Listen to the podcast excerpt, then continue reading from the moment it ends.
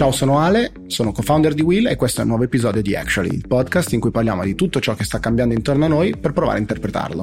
Oggi lo facciamo con un amico, un imprenditore, Andrea Colombo, prima co-founder di YouStart e oggi ai blocchi di partenza con un'altra avventura. Ciao Andre. Ciao.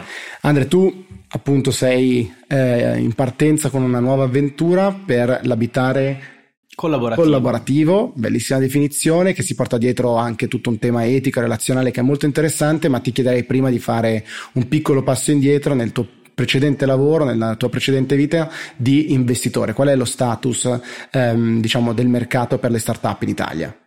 Ma il, sicuramente il Covid ha picchiato duro eh, su tantissime aziende, su tantissime start-up però è un momento io credo abbastanza favorevole perché eh, finalmente sta entrando parecchia liquidità nel mercato con il fondo innovazione di Cassa Depositi e Prestiti e con i recenti closing, quindi recenti chiusure di alcuni fondi di venture capital che hanno raccolto diverse decine se non centinaia di milioni e quindi sono pronte, pronte a investire. Per cui nonostante appunto la, la situazione critica di questi mesi so da amici imprenditori che ci sono tanti round, tanti aumenti di capitale in corso su, su, su startup, sia per nuova finanza sia per supporto a momenti diciamo di, di difficoltà che hanno incontrato molte di queste realtà come tantissime altre grandi imprese. E il problema, lo sappiamo, è da una parte quello di trovare questi soldi, quindi convincere gli investitori a metterne e dall'altra parte impedire che il, l'imprenditore si veda le proprie quote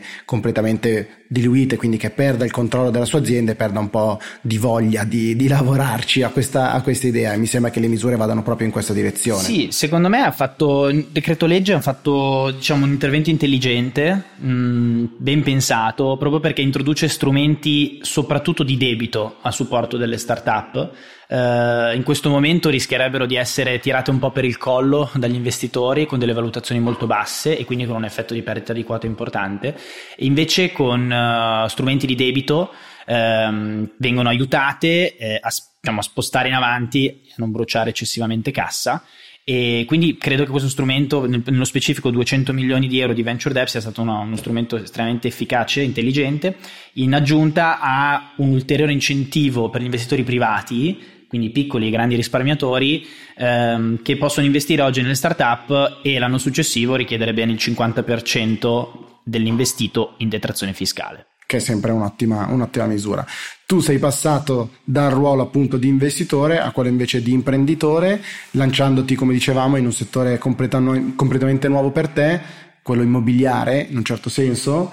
Sei un pazzo, ma allora, sicuramente ci sono stati dei momenti in, questi, in queste settimane, in questi mesi in cui eh, l'ho pensato perché chiaramente sappiamo tutti cosa abbiamo vissuto, però storicamente ogni qualvolta c'è stata una grande crisi o un grande cambiamento storico, le opportunità eh, sono, sono, sempre state molto, molto, più evidenti in realtà. E se pensiamo al, al, mondo del real estate, diciamo all'immobiliare, che è un bene statico per definizione, non c'è stata eh, innovazione nel mondo del residenziale, nonostante una fluidità sempre più evidente del modello, del modello familiare e delle, delle abitudini dei, dei, consumatori finali. Eh, faccio due esempi portando dei dati. Il primo che secondo l'Istat le famiglie nucleari tradizionali, cioè coppie con figli, oggi in, anzi in Occidente, quindi è un dato un pochino più largo, sono circa il 35% delle famiglie esistenti e solo a Milano siamo al 49,9%. Quindi si dice che a Milano c'è praticamente il 50% della popolazione che, sono, che è composto da, da, famiglie mononucleari, cioè single, anziani, eh, coppie separate. E secondo, questo è un dato che mi ha sconvolto nelle mie, nelle mie ricerche, nelle nelle mie analisi, che l'Italia è il primo paese in Europa per senso di solitudine e abbandono. E, ehm, per cui se è vero che la società è il riflesso dell'edificato, eh, è evidente come bisogna agire sulle infrastrutture fisiche per incidere sul benessere psicofisico delle, delle persone, eh, in modo tale che le persone possano veramente ritrovare un po', secondo me, quella dimensione di, di bello che è figlia dello stare, dello stare insieme. Bellissimo, è molto molto interessante, però ci sono delle esperienze non così positive no? uh, nel mondo. Mi viene in mente We Live, che era un'esperienza della galassia, WeWork, come sappiamo il colosso degli spazi di lavoro condivisi, del co-working, che è arrivato a valere oltre 40 miliardi per poi trovarsi in pochi mesi quasi a rischio di, di bancarotta e poi invece in maniera più terra-terra, diciamo così, c'è tutto il tema del costo degli affitti, delle case eh, nei centri, eccetera.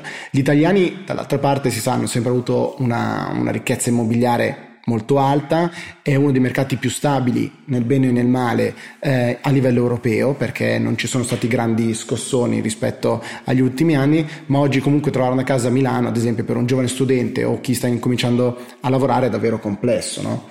Sì, ehm, questo vale per Milano, vale anche per tutte le, ci- le metropolitane, le, metro- scusate, le, le città metropolitane eh, europee ehm, diciamo più che difficile io direi costoso eh, per tre elementi a mio modo di vedere. Il primo è sicuramente conosciamo tutti Airbnb. Airbnb ha creato un po' il paradosso per cui è più costoso vivere in città rispetto a viaggiare in altre città. Eh, questo secondo me è stato un fenomeno positivo ovviamente per il turismo, negativo per chi vive le città perché è stato un po' un fenomeno di disgregazione sociale. Eh, questo ovviamente perché? Perché ha portato tutti i proprietari di case ad affittarle a breve termine anziché a lungo termine. Quindi questa è la prima distorsione che ha ovviamente agito sulla leva del prezzo.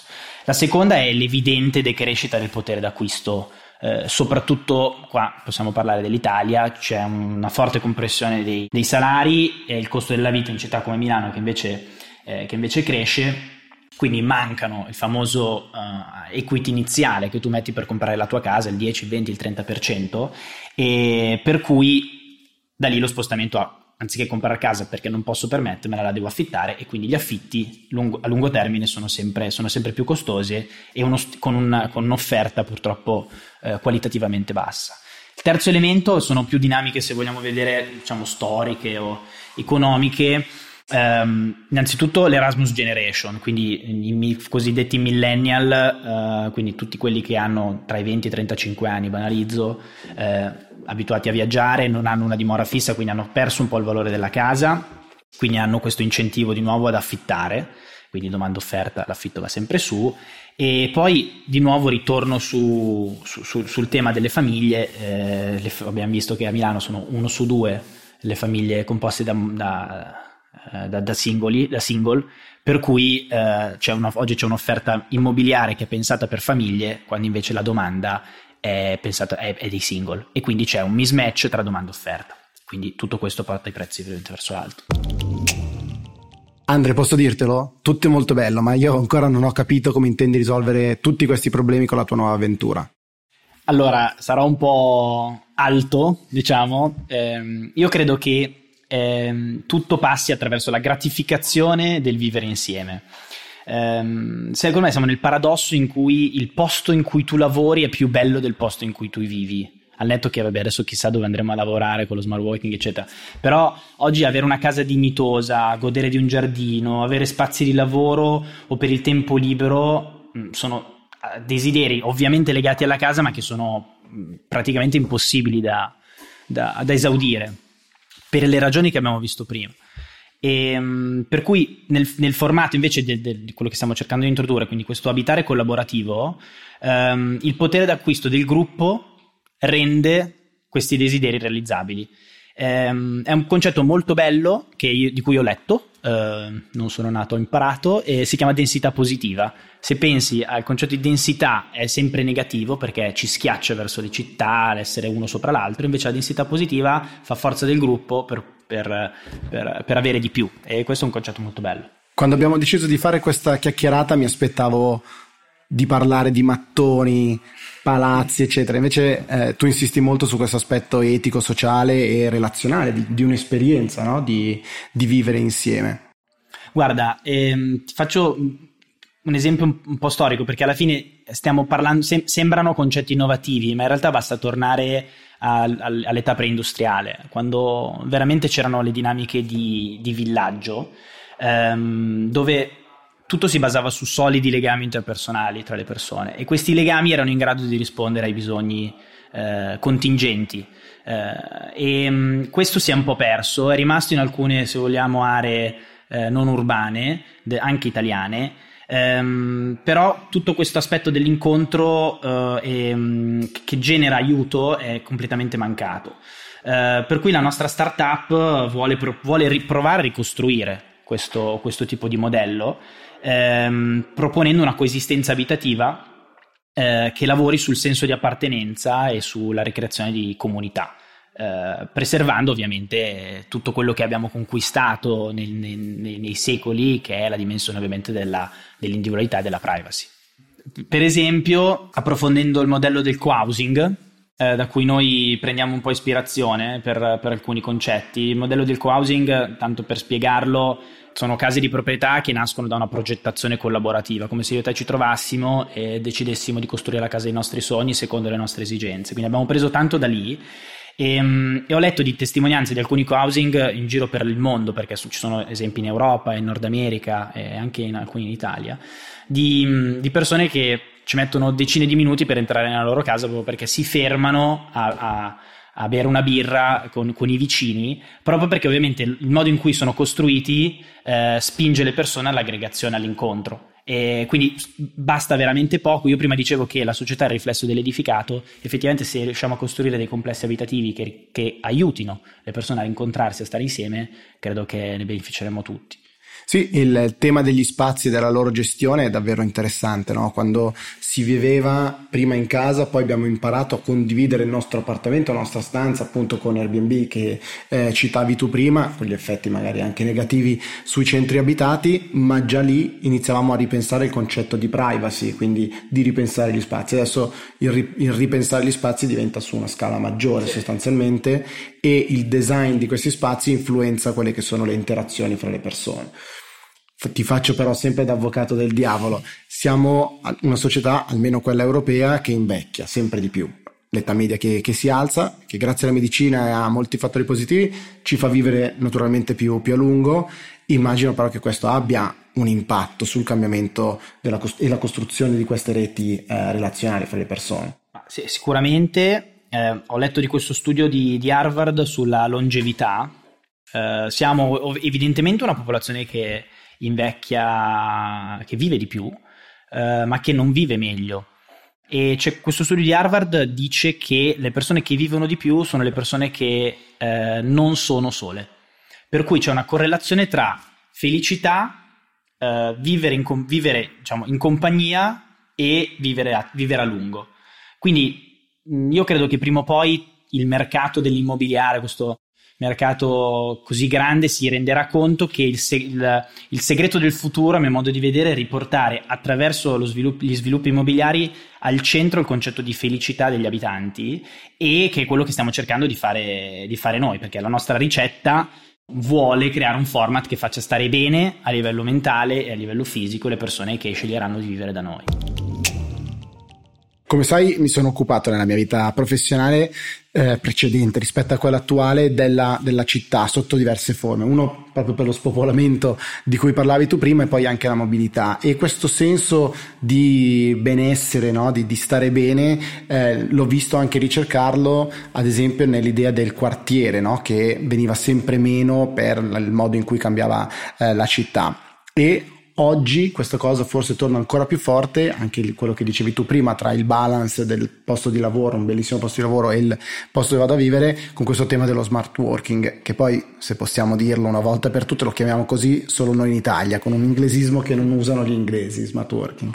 No, allora qui, qui, trovi tra l'altro una delle mie crociate, cioè che l'uso improprio della parola smart in Italia, nel senso che... Tutto e niente. Tutto e niente, ma pensa alle smart cities, no? Noi associamo a, eh, la parola smart, l'essere tecnologico, digitale, invece smart è intelligente e nelle mie reminiscenze del liceo classico eh, la parola intelligenza significa da un punto di vista etimologico, capace di comprendere la realtà in maniera profonda. Per cui non ha nulla a che fare con, con né lo smart working come lo intendiamo noi né altro. Per cui io credo che quando si parla di eh, smart working, smart cities o evoluzioni, diciamo, di questa direzione, in realtà l'importante sia comprendere l'evoluzione della società e quindi la direzione della società per cercare di costruire delle diciamo così, best practice cosiddette smart, quindi intelligente, per cui a mio modo di vedere riacquistare quel senso di quartiere che altro non è che una dimensione di, di, di welfare locale, eh, riprogettando gli spazi partendo di nuovo dal nucleo originale della società, cioè l'uomo. Molto molto molto interessante, c'è una mia seconda, terza passione che è quella della storia e credo che sia utile anche in questi casi provare ad andare a vedere come siamo arrivati no? alla situazione attuale. Eh, in questi eh, giorni abbiamo visto come anche lo sviluppo urbano abbia degli impatti sulla dimensione razziale, no? anche negli Stati Uniti.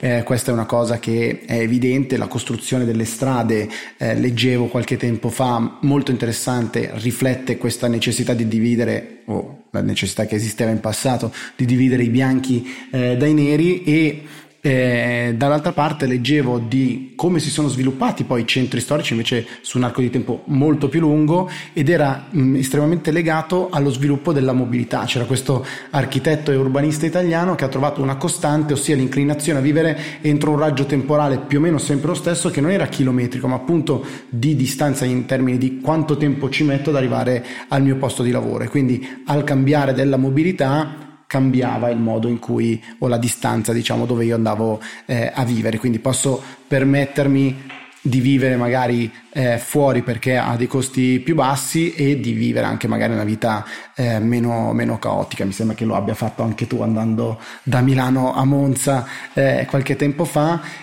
Mi chiedo come può cambiare una città intorno a una nuova realtà di condivisione, di vita sociale come quella che ci hai descritto fino adesso.